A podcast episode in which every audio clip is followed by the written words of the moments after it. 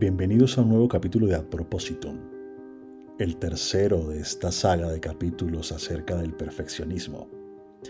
En el primer capítulo hablamos del funcionamiento, de la forma de pensar, de la forma de sentir, de la forma de relacionarse. Vimos diferentes características. En el segundo capítulo hablamos de lo que les dolía, de ese dolor profundo de la insuficiencia, de esa sensación de sentirse amenazado por personas o circunstancias que aumentan la probabilidad de equivocarse, de cometer errores, de ser ineficaces. Y también de todos esos trucos que utilizan para poder sortear el malestar que traen dichas circunstancias. Hoy vamos a hablar de una forma distinta de vivir el perfeccionismo cómo dirigirnos de esos aspectos oscuros que hemos visto en los dos capítulos anteriores aspectos más luminosos.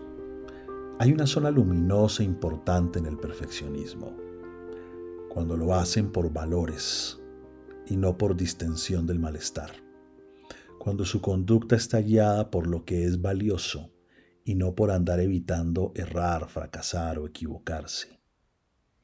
El perfeccionista es alguien que puede transformarse en una persona puntual, ordenada, sistemática, logística, estructurada, ética, sensible, con buenos vínculos, que diferencia muy bien el bien del mal, excelente trabajador, pero que puede descansar, que puede disfrutar la vida, que puede ver los matices, que sabe y ha interiorizado que no todo es blanco o negro, que su cabeza se ha flexibilizado, que no vive la vida con estrés, ni con afán, ni con tensión. Y esa transformación de un perfeccionismo oscuro a un perfeccionismo luminoso pasa por varios elementos. Por un lado, por trabajar para disminuir el estrés con hábitos saludables. Todo el mundo debe cuidarse, por supuesto, pero especialmente el perfeccionista, dados esos estragos biológicos que conversamos en el capítulo anterior, necesita hacer un énfasis mayor en el ejercicio cardiovascular, las horas de sueño, la suspensión de estimulantes, poder trabajar la flexibilidad de su cuerpo, quizás con yoga, pilates, masajes, mindfulness. Pero vamos más allá del cuerpo porque el perfeccionista tiene un enemigo interno, un juez implacable que habita en sí y que está con la pistola puesta en la cabeza, diciéndole estás a punto de equivocarte, lo hiciste mal, eres una mala persona, te vas a equivocar, ojo con esto, qué mediocre eres. Se van a dar cuenta que no sabes si no eres suficiente. Pues hay que trabajar el juez interno. Hay un juego que me encanta. Se llama Descúbrase a usted mismo haciendo 20 cosas buenas. Y tiene otras versiones. Descubra a su pareja haciendo 20 cosas buenas. Descubra a sus hijos haciendo 20 cosas buenas al día. Los grandes perfeccionistas cuando escuchan 20 cosas buenas, uy, no, pero eso es mucho. Claro, porque para ellos y para ellas lo bueno es ganarse un premio Nobel. Lo bueno tiene que ser algo absolutamente top. No puede ser cualquier cosa. Y eso es lo primero que hay que empezar también a cambiar. Hay que construir degradez. Hay que festejar lo pequeño, lo mediano y lo grande. Hay que disfrutar lo bueno, lo bueno más o menos bueno, lo bueno ultra bueno, porque es bueno. Necesitamos reentrenar la cabeza acostumbrada a ver el punto negro de la sábana blanca y a ver siempre lo malo y nunca lo bueno. Y para eso hay que trabajar este juez interno, centrándonos en lo que sí hay y no en lo que falta.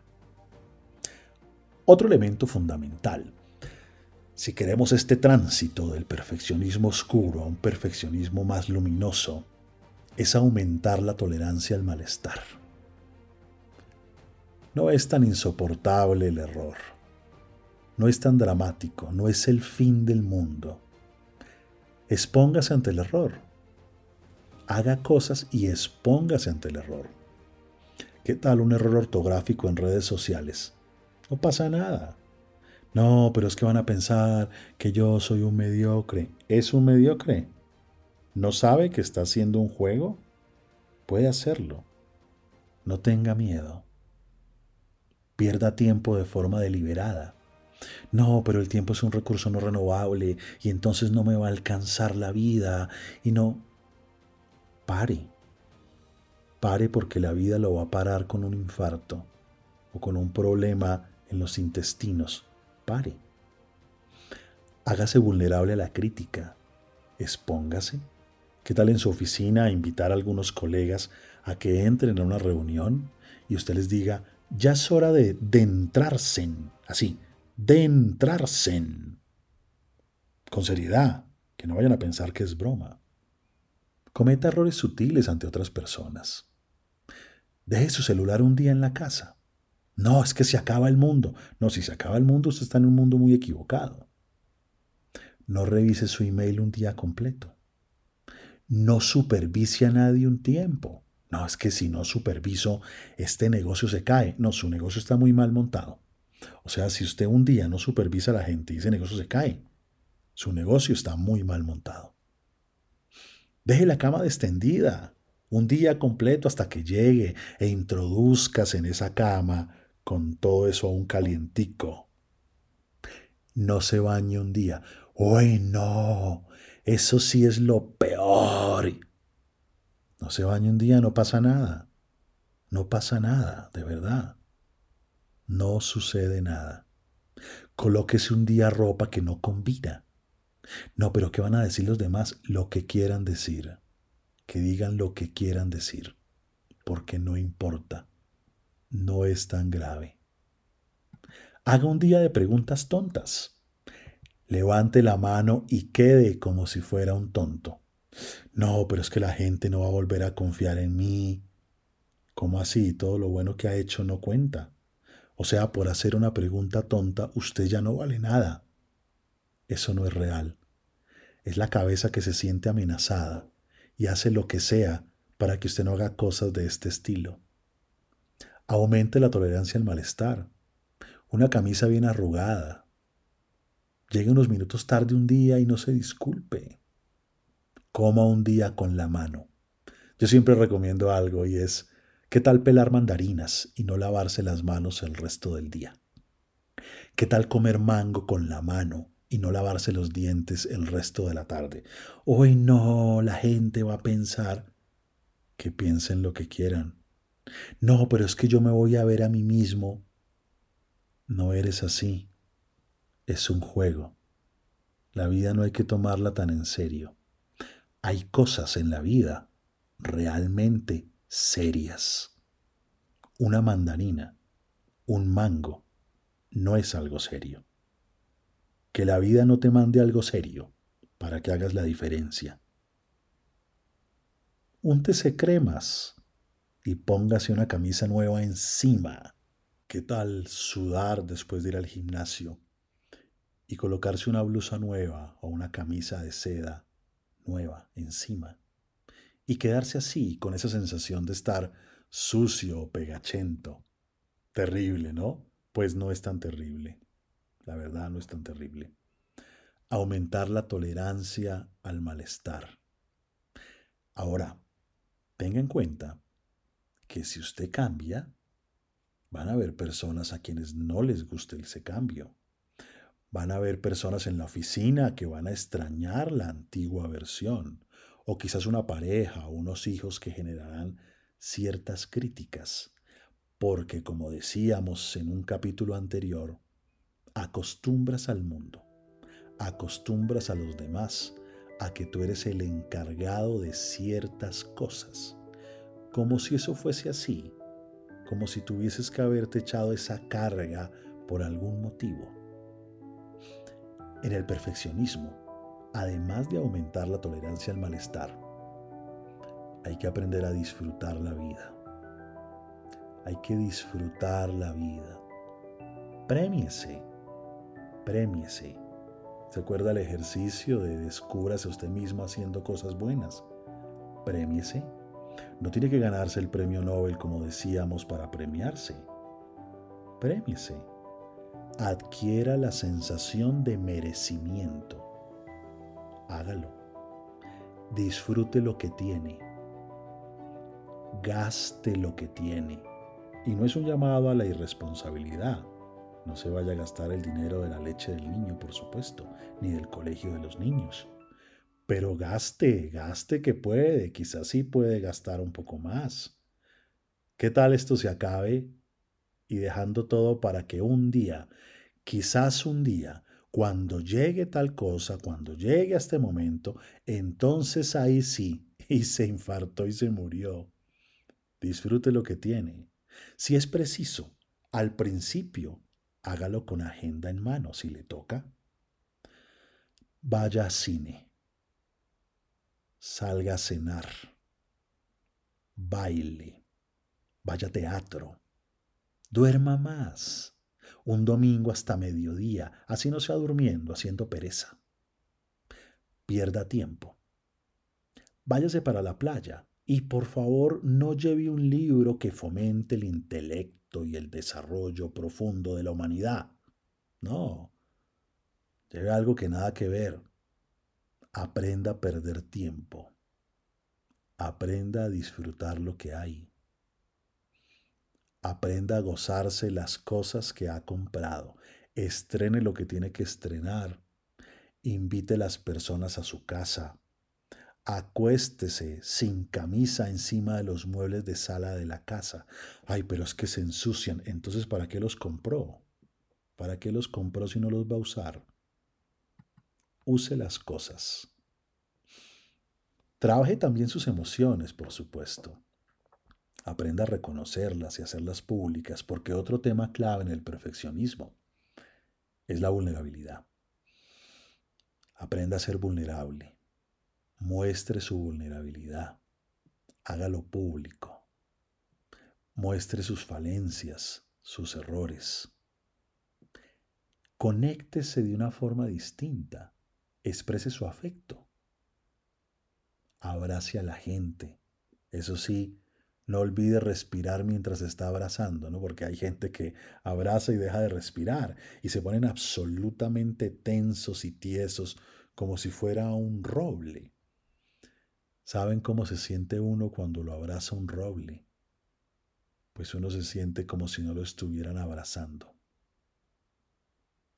¿Quiere descender más hacia un cambio más profundo? Vaya y abrace con toda la frecuencia que pueda a esos vínculos originales que usted ve con gran distancia afectiva, a ese hermano mayor crítico, a ese papá que ni lo tocaba físicamente ni lo abrazó, a esa mamá que lo miraba de cierta forma y era como distante afectivamente. Abrácelos, déles besitos en la cabeza, vaya donde sus padres o hermanos mayores y juegue guerra de cosquillas, así se pongan bravos. No, pero es que mi papá tiene ya 75 años y se va a disgustar. Y es que a estas alturas aún le tienes miedo. A estas alturas todavía hay que romper eso. Cosquillas y abrazos. Pero es que a mi hermano mayor le va a parecer extraño y como que me va a empujar un poquito. Pues que te empuje. ¿Cuál es el problema? Seguramente sentirás algo ahí internamente que no es muy cómodo. Pero es eso lo que hay que romper. Es eso lo que hay que superar. La vulnerabilidad. La emocionalidad el afecto, el vínculo, la cercanía.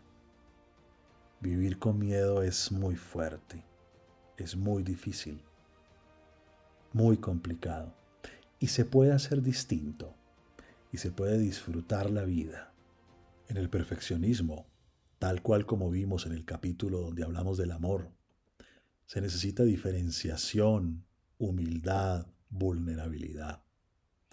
Hay que trabajar la diferenciación, esa capacidad de reconocer la mente y el corazón del otro como una mente y un corazón independientes de nosotros.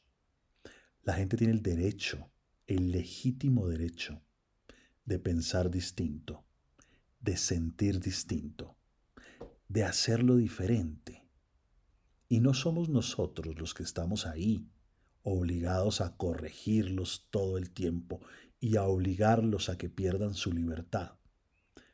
No podemos aspirar a vivir en un mundo de robots, en un mundo en donde el conflicto no exista y en donde todo el mundo piense de la misma forma. La diferenciación implica que aprendamos a discutir, a llevarnos la contraria sin que sea algo personal, a debatir sin que quede en juego el amor, el vínculo, el respeto. Hacer los experimentos, experimentar las discusiones, los debates, el hacerlo con personas que piensan diferente y tratar de preguntarnos cuál es su punto de vista, desde dónde parte, tratar de ser más empáticos de tal forma que ampliemos nuestra mente. El perfeccionista necesita mucha humildad también. Necesita más blandura de corazón. Necesita más cercanía y más calorcito. Siempre cuento la historia Creo que la vimos en un capítulo anterior cuando hablamos de las situaciones límite, de cómo humus, eh, humedad de la tierra, implica esto de la humildad. Humildad me gusta verlo como aquí de la tierra, no del Olimpo, no de los dioses. Soltar esa aspiración a la perfección absoluta. Volvernos más horizontales, no estar mirando desde arriba hacia abajo no estar corrigiendo al otro, no creerse de mejor familia porque soy más ético o más académico o más religioso o con mejor criterio político, etcétera, etcétera, etcétera. Hay lugares donde el perfeccionismo se ve más. Hay ciertas tendencias en ciertos grupos, en ciertas formas de pensamiento a veces atraviesa las posturas políticas, a veces atraviesa las posturas religiosas, a veces atraviesa las posturas académicas, aferrados con locura a posiciones, intentando imponerlas, y no con la pasión de quien cree firmemente en algo valioso sino con una terquedad que impide que podamos ver al otro realmente como es y que podamos aceptar que hay otras posibilidades. Esto quiere decir que para cerrar un tanto este capítulo de alternativas, de sugerencias, de, de tips, de juegos, de dinámicas para trabajar el perfeccionismo, hay un último punto. Es este giro existencial un giro existencial que implica la diferenciación, que ya vimos, un giro existencial que implica la humildad, la blandura y que implica la aceptación. En el perfeccionismo es difícil aceptar que las cosas no son como se tienen planeadas, estipuladas o organizadas. Por eso el cambio de variables afecta tanto. Por eso que cancelen una reserva afecta un montón. Por eso que las cosas no salgan como las tenías programadas termina siendo un problema muy grave. Que la gente lo haga distinto termina siendo absolutamente criticable. Aceptar. Aceptar que el mundo no siempre funciona como uno quiere. No siempre es lo más justo. No siempre es lo más adecuado. Ni la gente va a la misma velocidad ni esa velocidad necesariamente es la velocidad adecuada. No todos piensan de la misma manera. No todo es como está establecido. No siempre la gente actúa como dice que va a actuar. Ni se cumplen todas las promesas, ni se mantienen todas las palabras. Aunque fuera ideal, aunque sería interesante. Pero no es así. Y hay que aceptar esta realidad cruda. Soltar, romper creencias, dejar ser a los otros, dejarte ser a ti, recuperar la espontaneidad, la alegría de vivir. No perder tanto tiempo en cosas que nos parecen absolutamente importantes y que están dirigidas a que algún día podamos disfrutar la vida. No, disfrútala ya. Disfrútala ya que el día es hoy. Mañana no sabemos.